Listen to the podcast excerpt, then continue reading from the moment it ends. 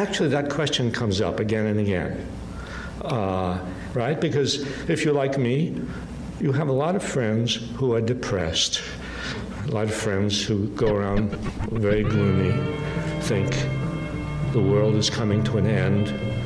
You turn on the television and you turn from channel to channel to channel and you see the same faces again.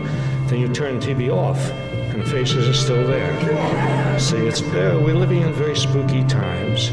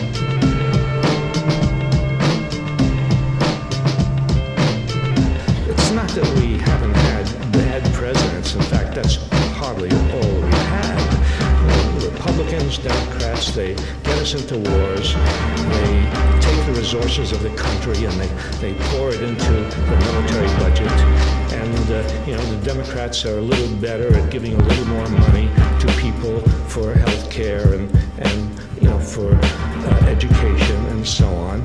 But, you know, fundamentally from the, from the very beginning of this country, you know, the, the, the nation has been in the hands of the rich, of the elite, and, and they have controlled the legislation. I mean, you, all you have to do is look at the, the very first pieces of legislation that, that were passed by the very first Congress passing Alexander Hamilton's economic program.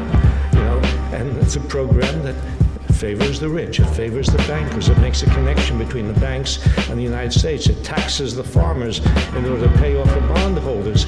Sounds very familiar. Familiar. Familiar.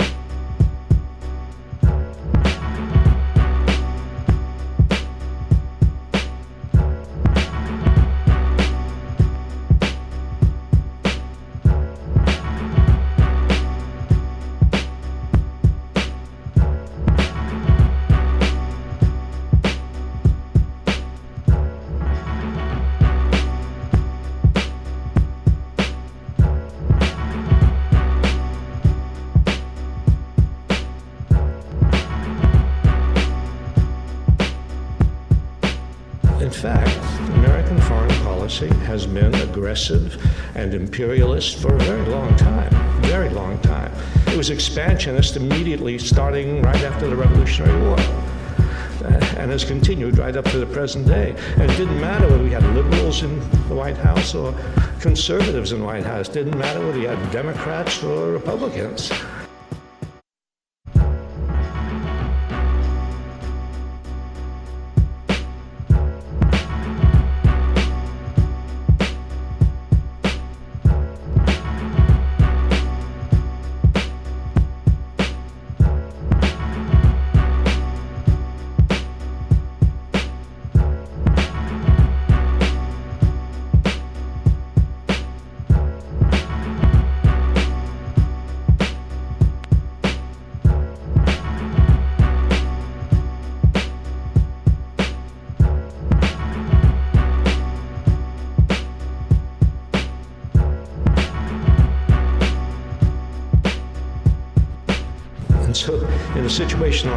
You know, uh, can you talk about hope?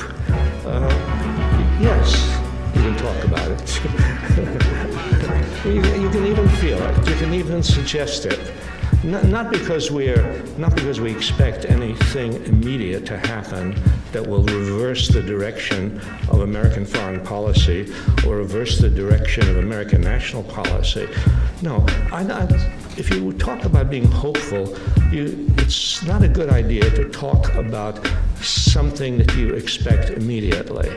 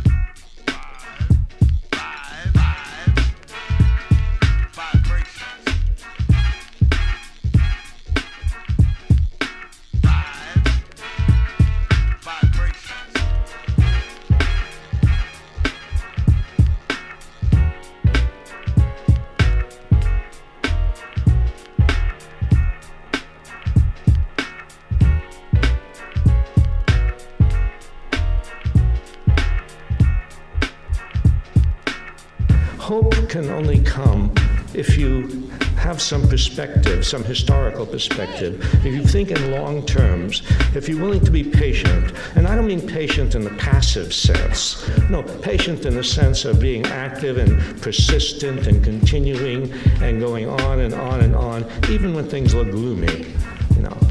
And, and the reason you can have hope uh, in, uh, in a situation like that is if you have some historical perspective, you know that there have been other times in American history in which people have felt as, yeah, as desperate as people today.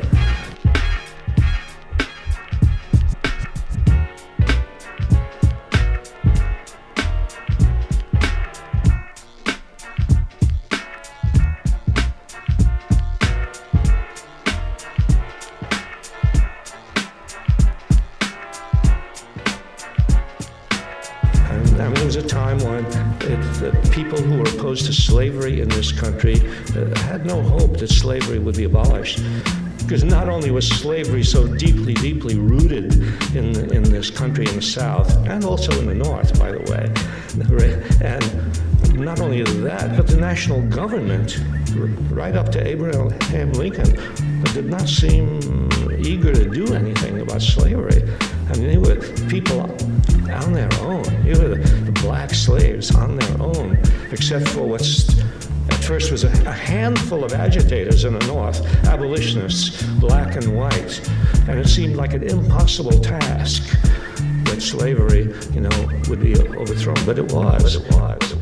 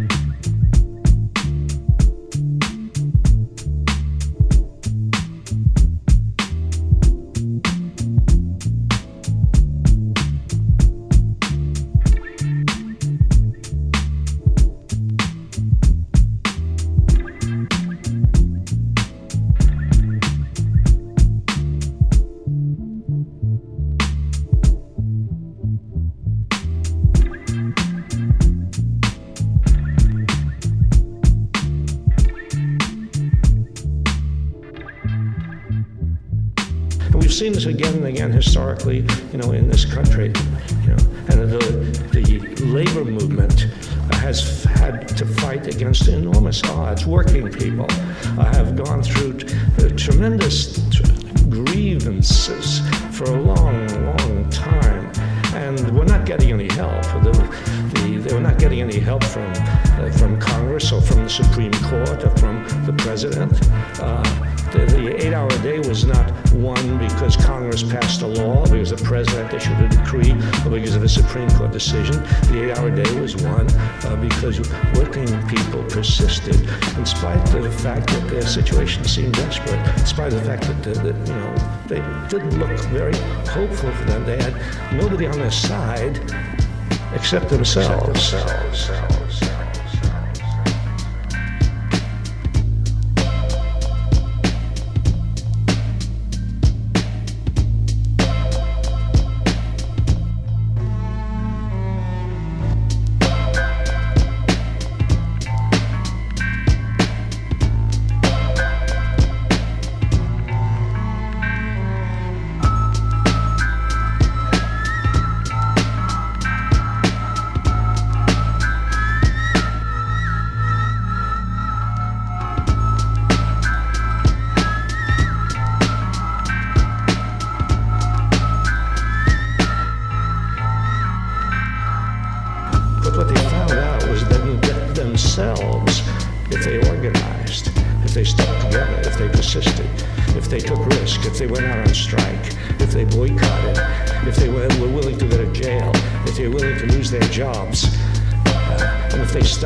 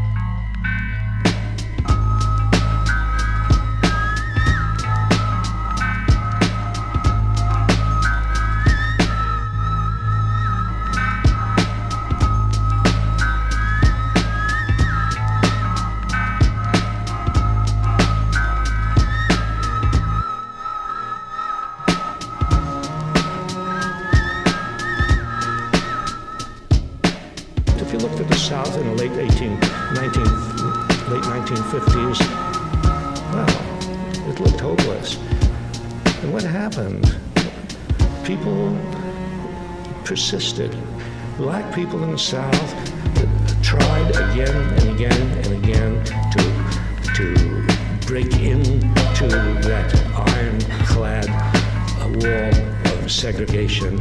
And again and again, they failed. Again and again, they were beaten or killed.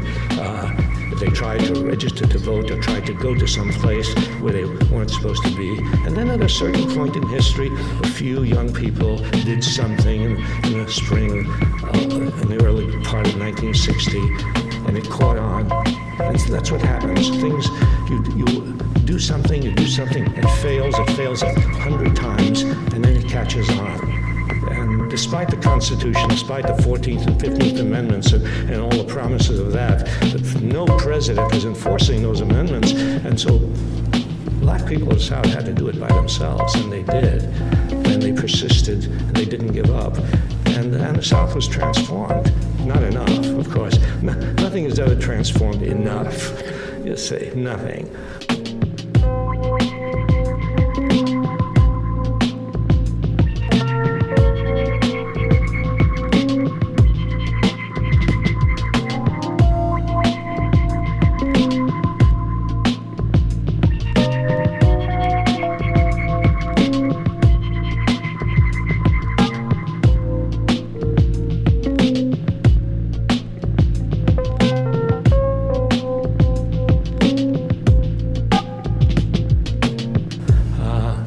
People persisted. persisted, persisted, persisted. Uh, people did not give up. Give up. You know.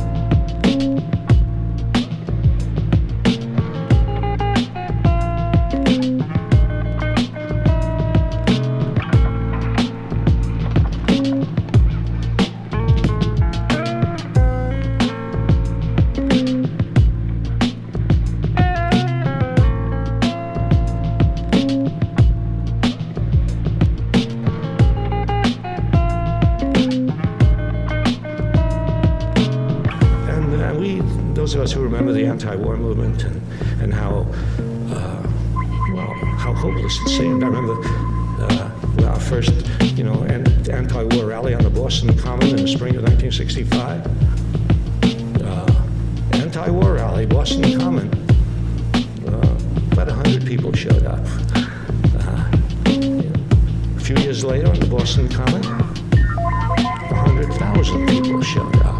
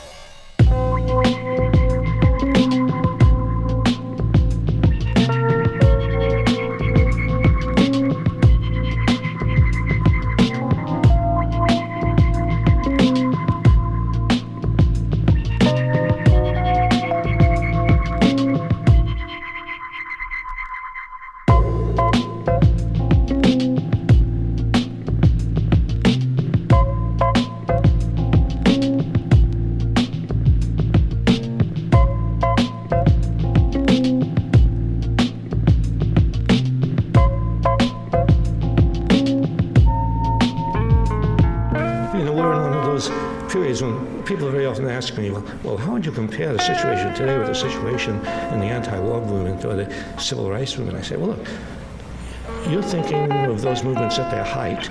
Think of those movements at their beginning. Think of how it looked when those movements started out. That's how it looks now. now.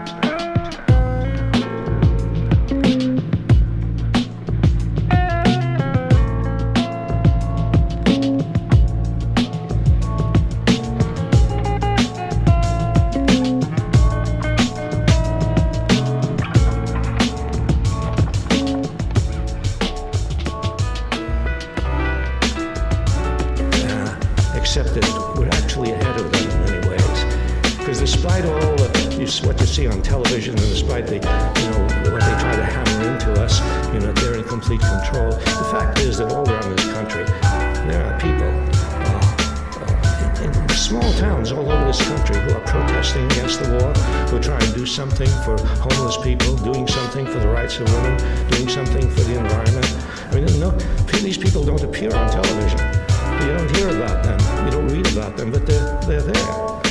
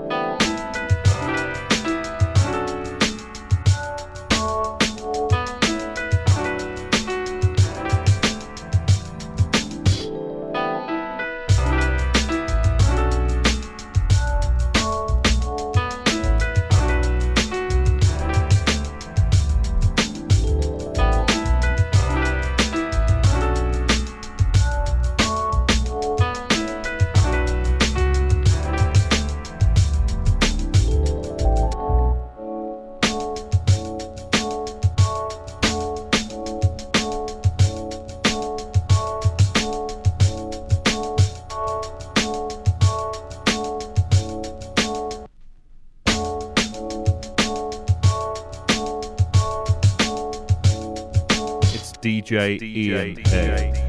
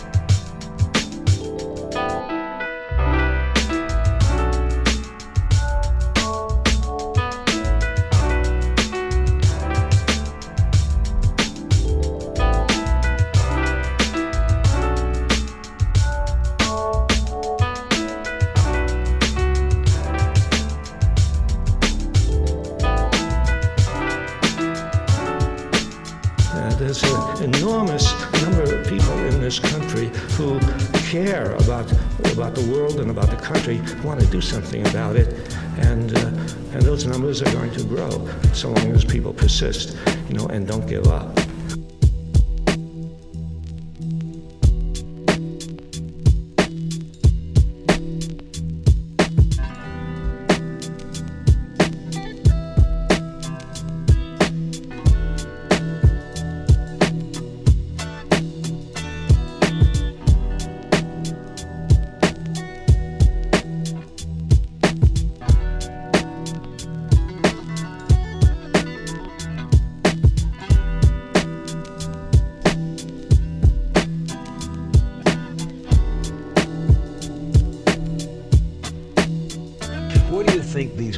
From the past. What do they have to say to us today? Well, I think what they have to say to us today is think for yourself. Um, don't believe what the people up there tell you.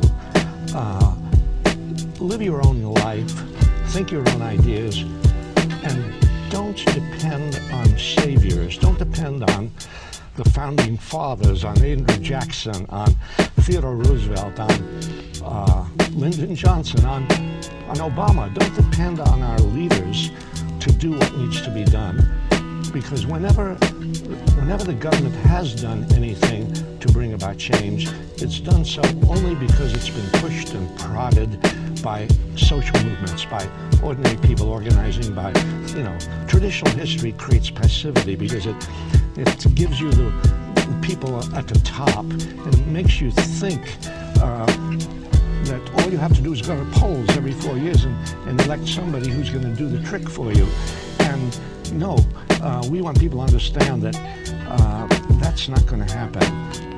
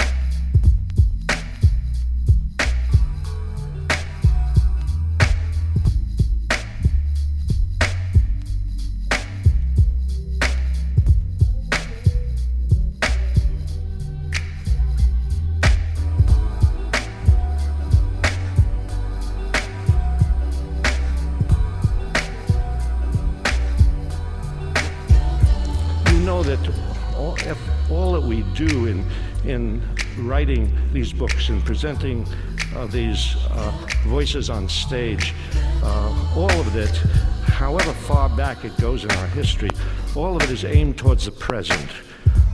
We, we don't believe in history for its own sake.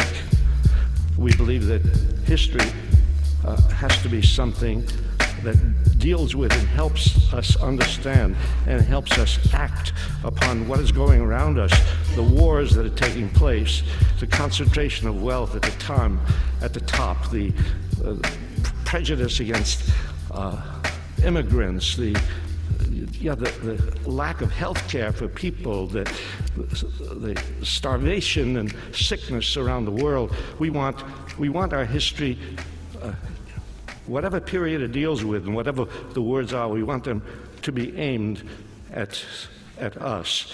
And we want them to provoke us and stimulate us and inspire us to participate in the social struggles of our time.